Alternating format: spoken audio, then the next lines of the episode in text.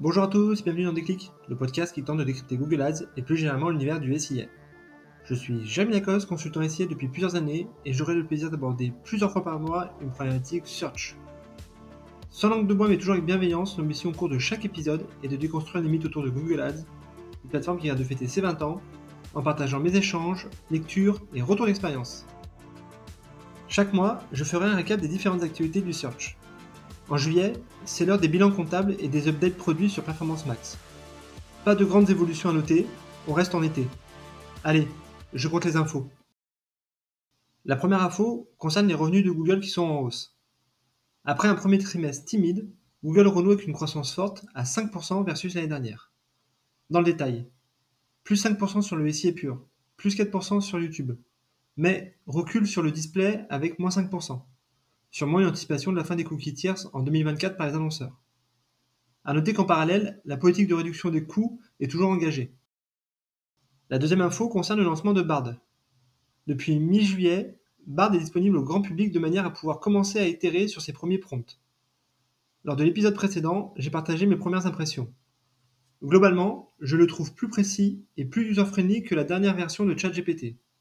En revanche, il me paraît un cran en deçà dès lors qu'il s'agit de générer du code à la volée ou de produire du contenu créatif. Tout l'enjeu sera sa prise en main par le grand public et son intégration dans la SAP Google. En marge de ce lancement grand public, nouveau procès pour Google qui est accusé de voler les droits d'auteur et les informations personnelles de millions d'Américains pour entraîner le modèle de données de son IA. Des plaintes qui risquent d'augmenter à mesure que l'IA générative se développe. Pour contrer cela, Microsoft a lancé Bing Chat Pro, qui permet de sécuriser les données de l'entreprise et de ne pas les partager à ChatGPT comme input utilisé pour entraîner son modèle de données. Troisième information, les revenus de Microsoft qui sont aussi en hausse. Après Google, c'est donc au tour du géant de Richmond de présenter une solide croissance de 3% dans un contexte compliqué. Une annonce plutôt en deçà tout de même des prévisions.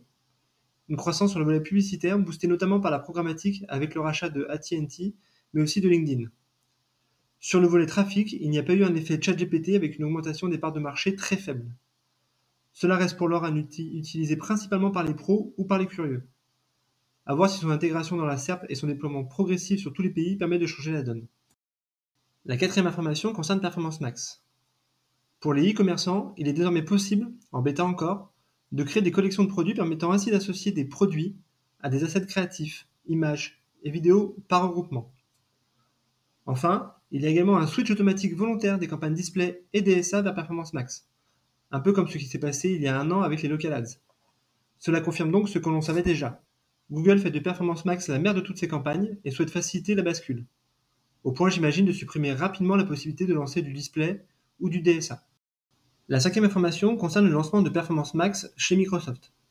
Longtemps attendu, cette feature est désormais disponible en bêta.